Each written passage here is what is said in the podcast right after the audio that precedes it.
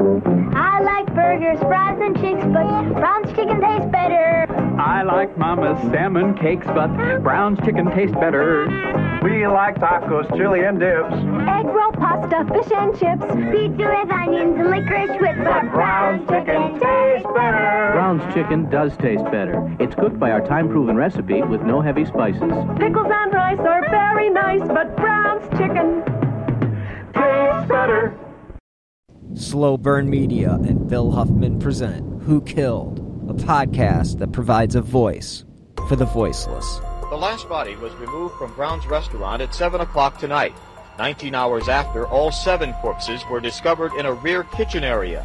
You see it on TV so much, you know, but when you see it here, it just kind of hits home, and then you know it isn't fake. Those bullets aren't fake. It isn't pretend. And it's it's frightening because you see stuff like this on TV and it's fun and the kids love it, and it isn't fun. Earlier today, the restaurant turned slaughterhouse was surrounded by camera crews and hundreds of residents of nearby subdivisions.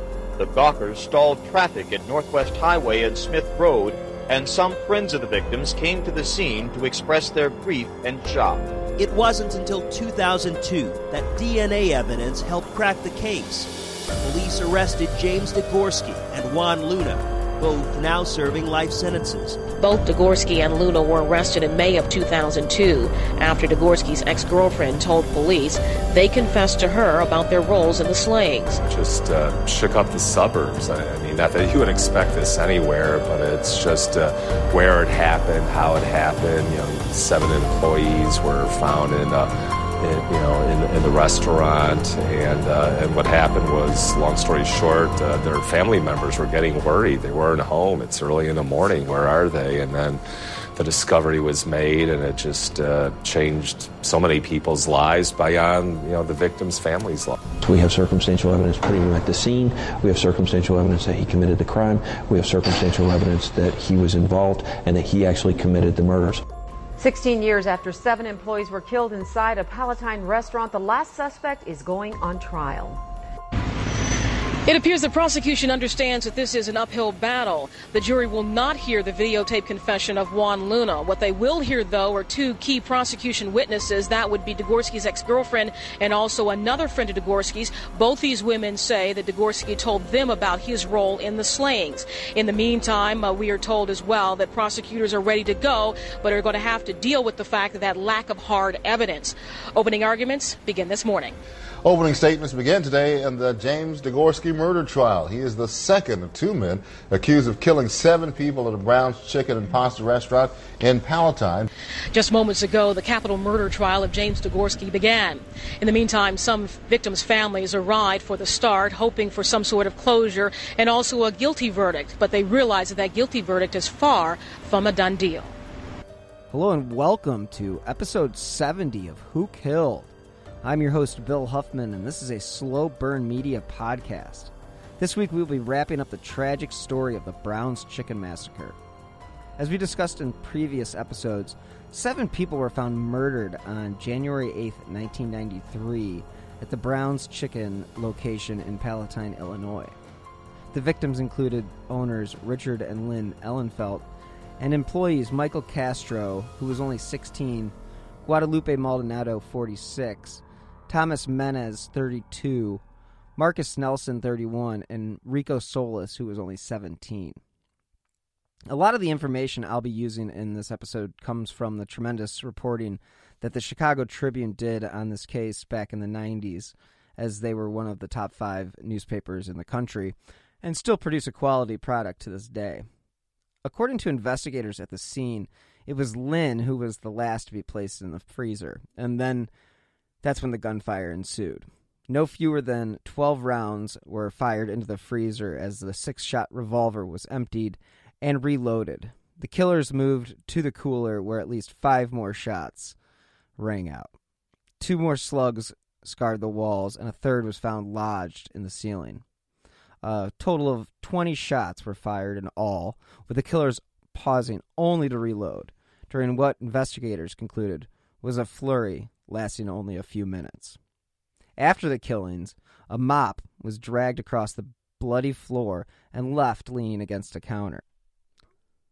Contrary to early theories, police say they now believe it was actually dragged across the floor only once, used either to avoid stepping in blood or perhaps to remove blood from a shoe, but not to intentionally obscure evidence.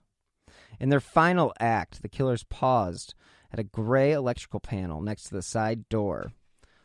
They flipped the switch and the electricity to a wall clock in the kitchen was cut at 9:50. Stopping only after the lights had been extinguished and only a fluorescent nightlight was left burning, they exited through the side door and disappeared. The bullets removed from the victims and the restaurant walls were all the killers are known to have left behind. Ballistic experts determined that the rifling signature on all the slugs were identical and all fired from the same revolver. Missing, however, were the shell casings, which you've seen in many movies where a killer will pick up the casings to prevent any further investigation into where those bullets actually came from. Now, there were 200 different fingerprints lifted from the scene, and police entered 20 into the National Computer Network, but they never were able to find a match. The FBI's final report was delivered in early February of 1993 with the conclusions that the killers did little, if any, planning before the crime, and that the slayings might have been an afterthought. That only one gun was used and so little money taken were cited as support in their theory. Other possibilities included the involvement of a killer with a military or police background, one jaded to the sight of blood, schooled in firearms, and perhaps with a knowledge of police evidence techniques. Why the killers carried so much ammunition was not explained, and the fact continued to bother police. The FBI report offered no other conclusions, leaving task force investigators to reach their own, often conflicting opinions. What they agreed upon is that the killers got more credit than they deserved, which confused police. They were punks, not pros, according to one investigator. Police Chief Jerry Bratcher told the Tribune it is his burden to carry, and as he spoke about the future of the case, it is a litany about following new leads, re examining old questions, and hoping that the killers are racked by guilt or that they will make a mistake that will tie them to the crime. There is hope and uncertainty in his tone. The normal tendency is to look for blame, Bratcher said. Whose fault is it that this thing has happened? the reality of life is that sometimes these things happen and sometimes they just don't get solved. As we speak a year into this, I don't think anyone involved in this investigation, by any stretch of this imagination, is giving up. This case will remain open as long as it takes. Now, Bratcher's words may have rung hollow at the time, but they stuck to their guns, and it would be another decade before they would actually find some resolution to the Browns Chicken Massacre. As the murders went unsolved for nearly a decade, it took Anne Lockett, an ex girlfriend of James Degorski, to come forward and tell investigators that he had confessed to the crime. During her confession, she also implicated Juan Luna, who had previously worked at the Browns Chicken. At the time of their crime, Luna and Degorski were 18 and 20 years old. Lockett had been dating Degorski at the time and held on to his secret for nine years because he had threatened to kill her if she revealed the truth. As soon as the investigation began in 1993, Luna had actually been one of the 300 current and former employees to be interviewed and cleared, according to the New York Times. But it was on May 16, 2002, when police arrested Juan Luna at a Carpentersville gas station and James Degorski near Indianapolis after Lockett linked the two of them and Luna's DNA to a chicken dinner that had been saved as evidence from the restaurant. Luna and Degorski were friends at a high school in Palatine in the early 1990s. And according to an article published in Rolling Stone, all seven of the victims were either shot or stabbed, and with their bodies quote, gruesomely left in the establishment's walk in refrigerators, less than $2,000 had been stolen by the two murderers. Shortly after Luna's arrest, he gave a video confession. At one point, the arrest of Degorski, uh, it did seem like he was going to give a confession as well, but he clammed up as soon as the cameras began to roll. After nine years, the case against the two was actually pretty strong. The DNA was a clincher, and both men were charged with seven counts of murder and held without bail. The court case took a long time to begin. Both men spent more than five years behind bars before their trials eventually began. I know the evidence was somewhat controversial because of the DNA, but I have to wonder which side was holding up the right to a speedy trial. Libby Sander of the New York Times wrote on April 13, 2007 For years after the 1993 robbery and killing of seven people at a fast food restaurant about 30 miles northwest of Chicago, thousands of leads failed to bring investigators the break needed to solve one of the most gruesome crimes in Illinois history. It was not until 2002 that the authorities announced they had arrested two men in the infamous Brown's Chicken Massacre. More than 14 years after the killings, opening statements began at the trial of one of the accused, Juan Luna, in the Cook County Criminal Court. Those 14 years tested the patience of the victims' families, of investigators, and all of Palatine's residents. Quote, everybody feels like they want it to be over, said Mayor Rita, Mullins, who was finishing her first term when the slayings occurred. Quote, they probably will never find answers to why. Why did this happen? Why did it happen in Palatine? But the answer will be as to who.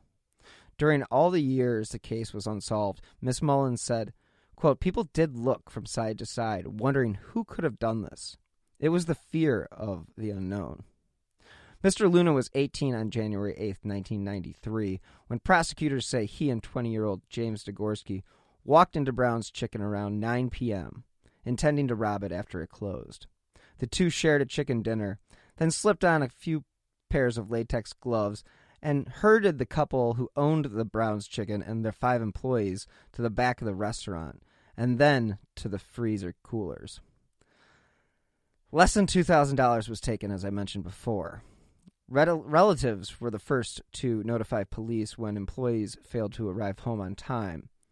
And Mr. Luna had worked at the restaurant until a few months before the slayings.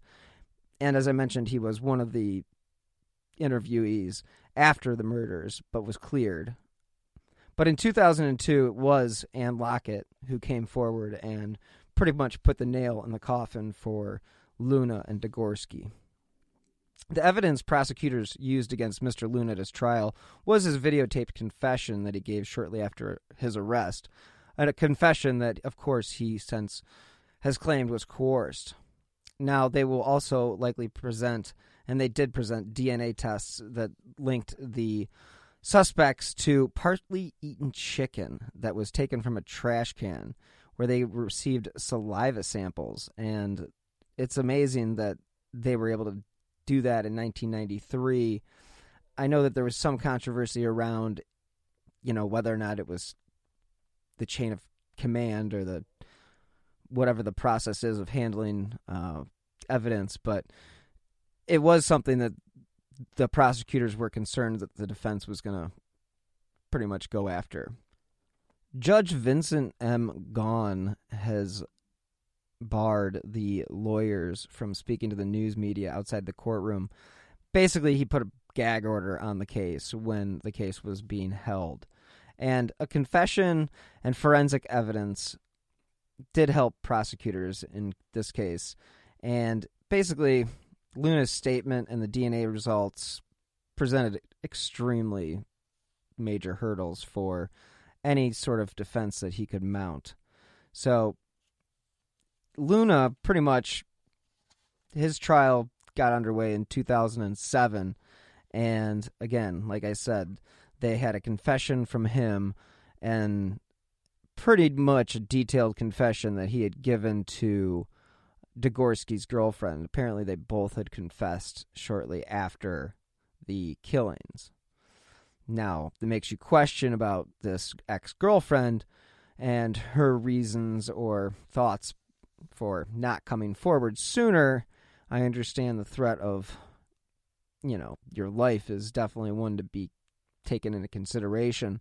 But to think that you were holding information over a city, a community, and I mean, literally thousands of lives, who, people who were in fear and uh, you didn't come forward. So uh, at least you did, and I am very appreciative, and the families are as well, I'm sure. Now, the Brown's Chicken franchise never reopened, and the building was actually torn down in 2001. And there was some talk, like there usually is, about re- erecting a memorial for the victims, but unfortunately, that idea faded. Now, Jennifer Shilling, a daughter of the restaurant owners, Richard and Lynn, she said that he and she and her two sisters plan to attend the trial. Quote, My sisters and I, as well as the families of our mother and father, have patiently waited for this trial and justice for more than 14 years. Miss Shilling, a Wisconsin state representative from La Crosse, said in a statement. Quote, All of us expect that it will be an emotional and painful experience as we again relive the grief and anguish all of us have experienced. So the trial begins. And again, quoting from the Chicago Tribune With gruesome detail, prosecutors opened their case Friday against a man accused of slaughtering seven people at a suburban Chicago restaurant 14 years ago and suggested it happened because a former employee knew he could steal some cash. Juan Luna, who was 18 at the time of the 1993 slayings, is accused of going to Brown's Chicken and Pasta in Palatine with a friend at closing time.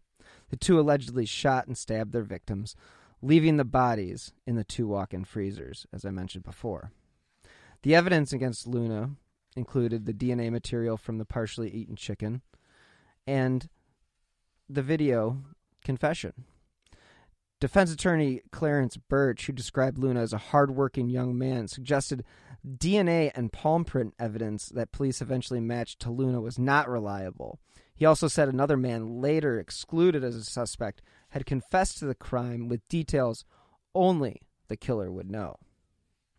Quote, The facts are horrific, but you promised us, when we selected you, that you would keep an open mind. It's not an open and shut case, Burch said. Prosecutors methodically described each victim's wounds, saying some were shot in the head, one victim's skull fractured by the butt of a revolver. He told jurors evidence will prove that Luna and James Degorski intended to rob the restaurant, which is what led to the mass slaying. Luna went on trial at the age of 33. He and Degorski were arrested again five years prior to this trial actually kicking off. Both of these guys had pleaded not guilty to first degree murder, but they were being tried separately.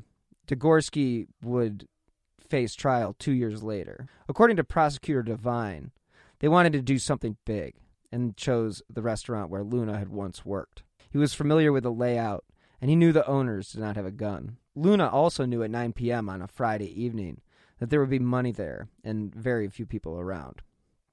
And as a warning, as I've mentioned before, the details are awful. Prosecutors played a crime scene video that showed five of the victims, some clad in the restaurant's red and black uniform, piled inside the freezer. Two of the victims lay face up, their eyes and mouths open, and faces covered in blood. A second cooler contained two bodies surrounded by a pool of dark blood, as the video showed. In all, the freezer and cooler contained the bodies of restaurant owners and five employees.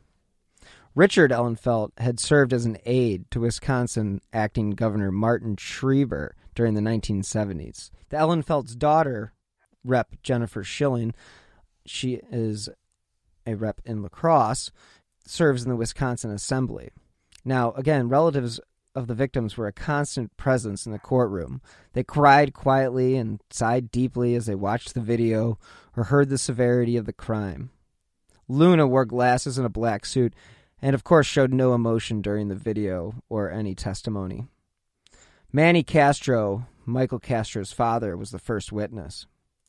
Castro said that when his son did not come home by 11 p.m. that night, his wife woke him up and he went to the restaurant several times trying to get in. He finally went home and called police, who Castro said at first suggested his son had gone to a party after work. Around 1 a.m., he said he followed former Palatine police officer Ron Conley back to the restaurant, and Conley was able to open an employee door. Almost immediately, Conley turned around and said, Don't come in here. Something's up. Conley testified that he saw a mop with what appeared to be blood when he opened the door. After calling for backup and with his gun and flashlight drawn, Conley and another officer entered the restaurant, which was dimly lit due to all the electricity being turned off. Almost immediately, Conley saw a hand and foot sticking out of the freezer. When he opened the freezer door, Conley saw so many bodies that he initially didn't know how many victims there were. Quote, the best way to describe it would be a mass of humanity, Conley said. One body on top of the other, arms and legs. It was just terrible. Now, a friend of James Degorski, who was Juan Luna's supposed partner in crime, testified that they had confessed to her after the murders, and that is according to a trial report in the Sun Times. According to her testimony, Degorski said that Juan Luna had basically gone nuts, and her full quote was, quote, Juan went ballistic and started killing people.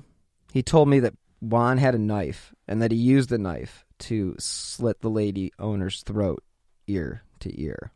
As I said, the details are awful. Unfortunately, we now know this to be Lynn. Quote, he said they herded the rest of the people into the cooler where Juan shot four of them. He said that Juan then handed the gun to him and told him to shoot the other people in the freezer. He said he went to the freezer and shot the two other people.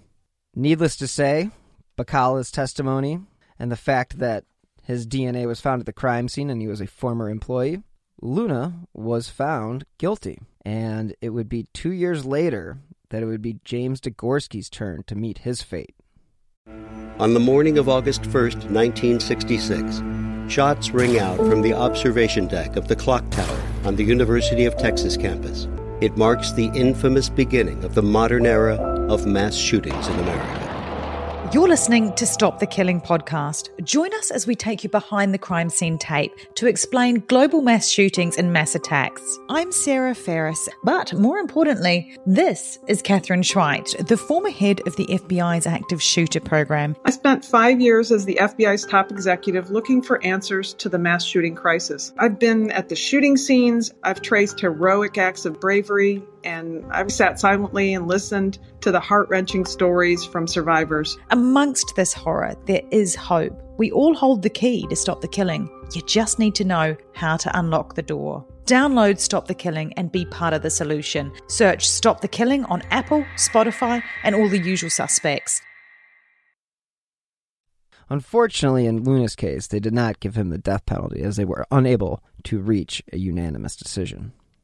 Now, during Degorski's trial, Diane Clayton took the stand. Quote, her body was trembling. She recounted the day she came to Chicago in 1993 to identify her dead son, Marcus Nellsen, who was among seven people murdered that cold January night in 1993. James Degorski is, of course, the partner of Juan Luna, who was convicted of the murders in 2007. Now, Eileen Bakalla is the friend of Degorski who had testified and was vital in the conviction of Juan Luna. After dropping off Luna, she testified, quote, We were on our way to Jim's parents' house and he asked me to drive by the Brown's chicken. He told me Juan went ballistic and he took the knife out, and as I told you the details before, I will not tell you again. Under cross examination, Bakalla was asked, quote, You got fifty dollars from that robbery, right? And she said yes. The reason why she didn't come to authorities sooner was, of course, because she was threatened with her life, which is understandable. But it was also the testimony that Bakalla's ex husband gave that recalled the confession that Degorski had given her. Quote, they were involved in something big and mentioned Brown's chicken. Under cross examination, Bakalla's ex husband was asked, quote, You didn't think much of this? And his callous response was, Not terribly. So you can obviously see that there is callousness run through these men through and through. So this witness chose to sit on vital information, and again, like the ex girlfriend of Degorski, you know, they left the city on the hook for nearly a decade. And I guess that just gives you an example of how special some people really are. So prosecutors went on to say that Degorski and Luna wanted to do something big. That was one of the sticking points in the first trial that uh, Devine had pointed out. So when they entered the restaurant around closing time, he told detectives that Degorski entered the restaurant and ordered a four piece chicken dinner before forcing the employees to the back and executing them. Now, as I mentioned, Luna was convicted on all seven counts. Degorski was convicted of murder two years later, and WBBM News Radio. It is unfortunate in a situation like this, even if you don't believe in capital punishment, where if someone is convicted of seven murders, I just have trouble feeling like they're getting off a little bit by being able to spend the rest of their lives in jail. I just think it's like an eye for an eye, and I know that not everybody sees that, and I don't want anybody to be like emailing me about you know capital punishment. I get it. it it's it's an un it's a slippery slope. But if there was anybody that deserved it in this case, it was these guys, and the jury was unable to reach a decision. And basically, this is what the jury had to say. Seven innocent victims were slaughtered in Palatine, and that crime went unsolved for years. And the seven victims' families suffered waiting to find who did this horrific crime. We stand before you today knowing that the two men who were responsible for this horrific, horrific crime, Juan Luna and Jim Degorski, have been found guilty, and they will be uh, both spending the rest of their lives in the penitentiary. But we respect decision of the jury. After the Luna trial, we said we were survivors and that we continue to be because it's the only thing that we know how to do. Nothing will ever, and nothing can ever, right the horrific wrongs that have been committed by Juan Luna and James Degorski. But in his conviction, Jim Degorski, this conviction finally brings this ordeal to an end. For eight long weeks, the families have been re traumatized, reliving the nightmare of January 8th. Jim Degorski will be incarcerated for the rest of his life.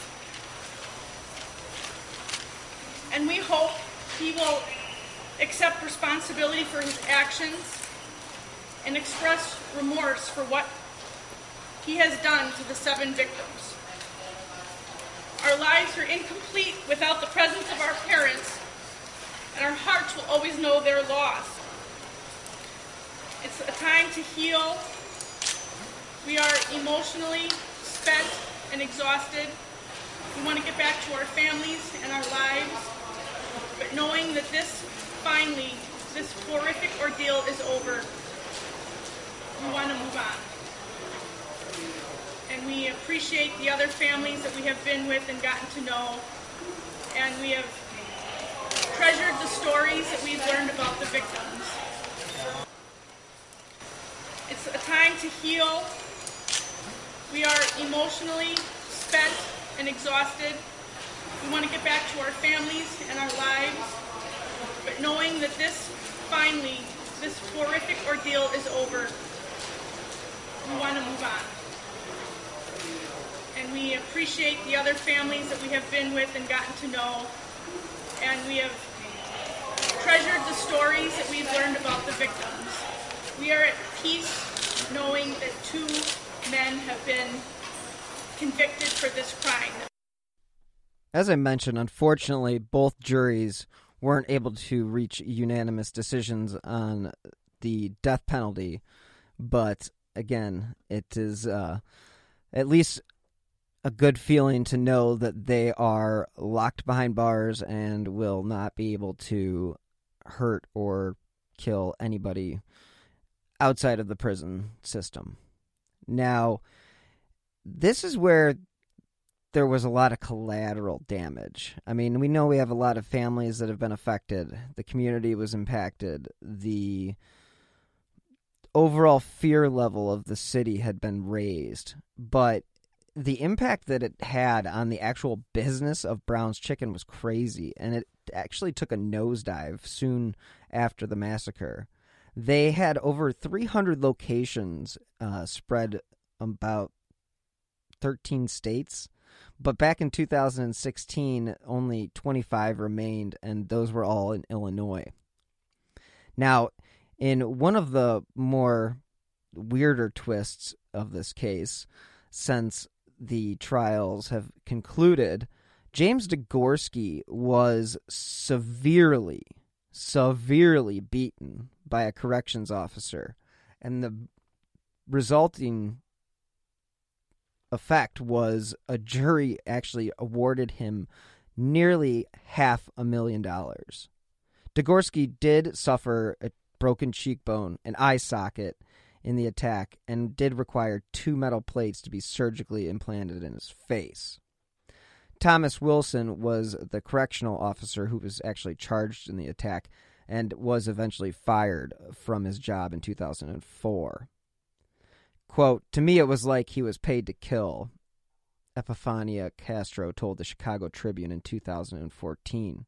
Castro's son Michael was 16 years old when he was murdered by Degorski and Luna. Quote, He got rewarded, and he's a killer.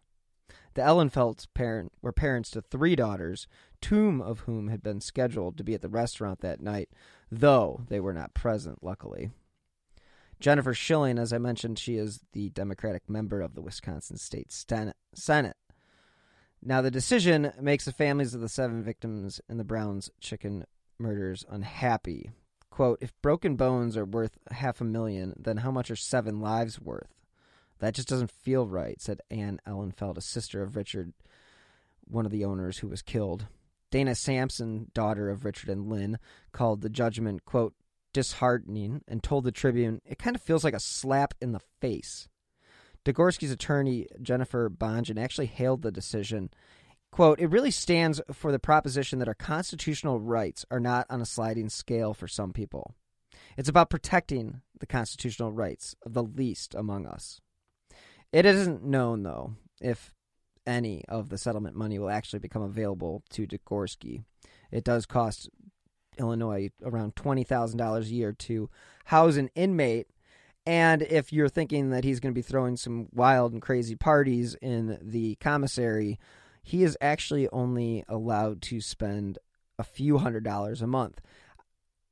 I was a little surprised by that. A few hundred dollars a month seems like you could get a pretty decent amount of stuff and maybe even a way to protect yourself or pay for protection. Uh, you know, I'm just saying. That decision in the courts, it, it's understandable because of the beating, but it is very, very hard for the families to digest. I get it. So the Browns chicken murders went unsolved for nearly a decade.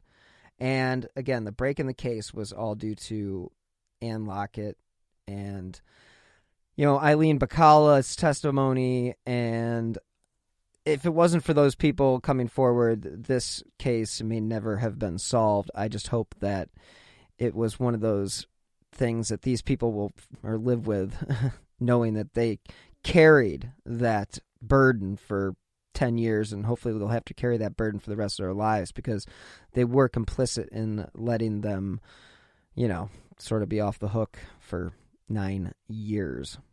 In 2016, a judge denied a court hearing to Mr. Degorski for the murders, saying that he was unhappy with his defense. And the Chicago Tribune reported that a Cook County judge agreed with prosecutors that Degorski's attorney failed to prove his rights were violated at trial.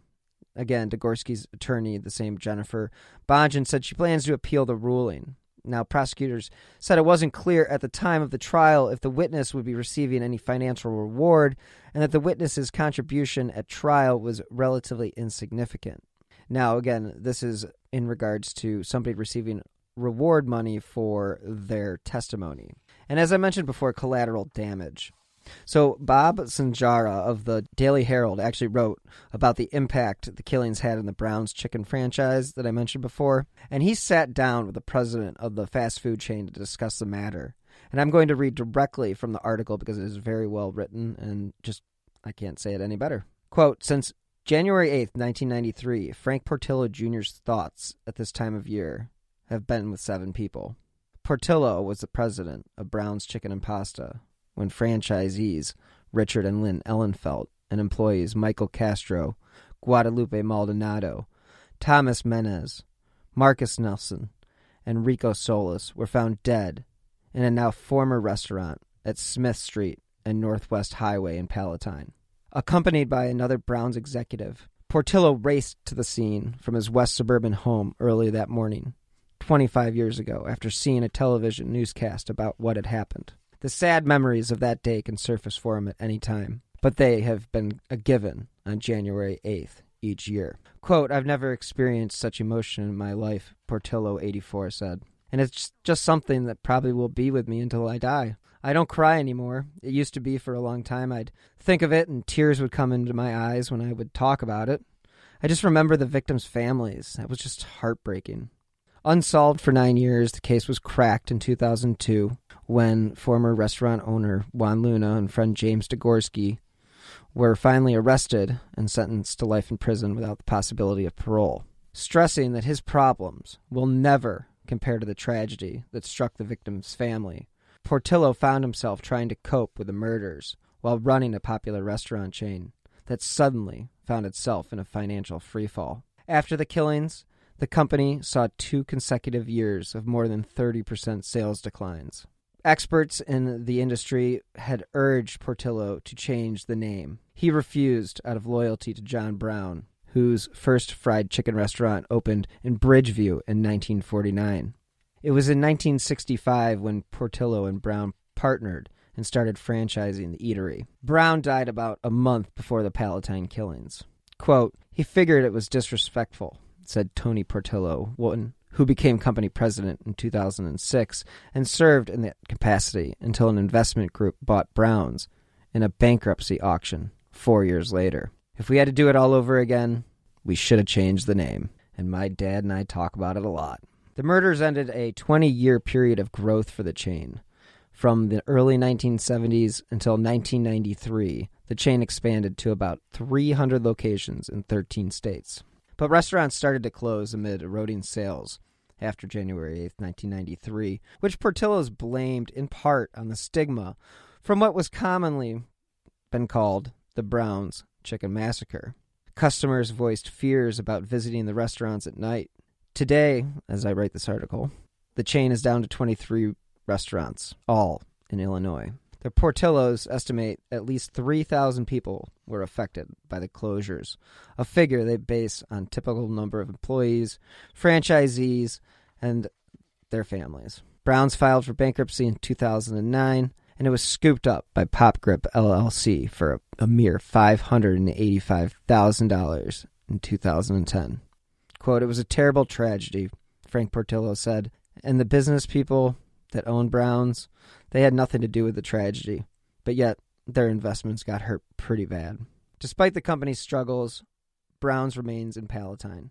Portillo said it was important to him and many customers to keep a location in the suburb, so another Browns opened in 1995 near Hicks Road and Northwest Highway. Michael Halter and a partner bought the location in 1998, and he said he's asked every day whether his restaurant is the site of the killings. It's still in the people's minds, he said, adding that the restaurant has done well over the years, thanks to a loyal clientele. Frank Portillo said the murders on January 8th, 1993, led him to become a good government crusader who pushed for tougher gun laws. Quote, It made my dad a different person, Tony Portillo said.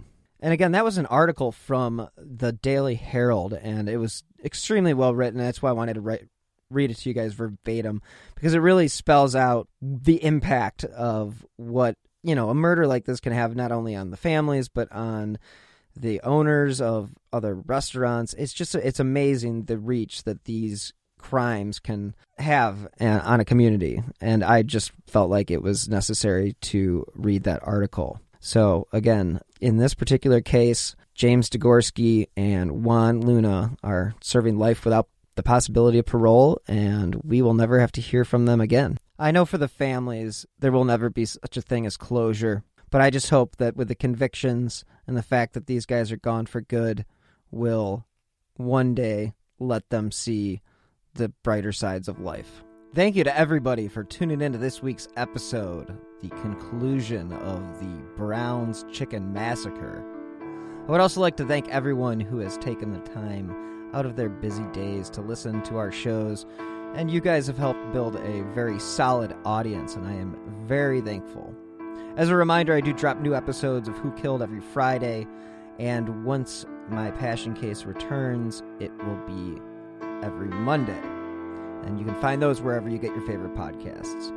For the second year in a row, I will be representing Who Killed, Who Killed Amy Mihaljevic, and My Passion Case on Podcast Row at CrimeCon 2020 in Orlando. It is definitely a bucket list item for any true crime fanatic, and the new dates are October 30th through November 1st, which should be awesome because that is a Halloween weekend. If you want to save money on your ticket, you can use my promo code AMY2020. And again, if you enjoy this podcast and my other shows, you can help support independent journalism by clicking on the donate button on the left hand side of sloburnmedia.com. That is slow minus the W. Or via the Venmo app with my username at Bill Huffman 3. And I will also provide a link to donate in the show notes. Again, every contribution does help keep these slow burn media podcasts running. You can also help support the show by leaving a five star review on Apple Podcasts or wherever it is that you like to listen to your favorite shows. Those five stars do help keep the important cases that I cover in the spotlight. I will be dropping my other series again, uh, My Passion Case, very soon with guests including Kelsey German, Sarah Turney, Naptime Nancy, and many, many others. So if you guys have any information on any of the cases that I've covered that remain unsolved, you can contact the FBI at 1 800 CALL FBI.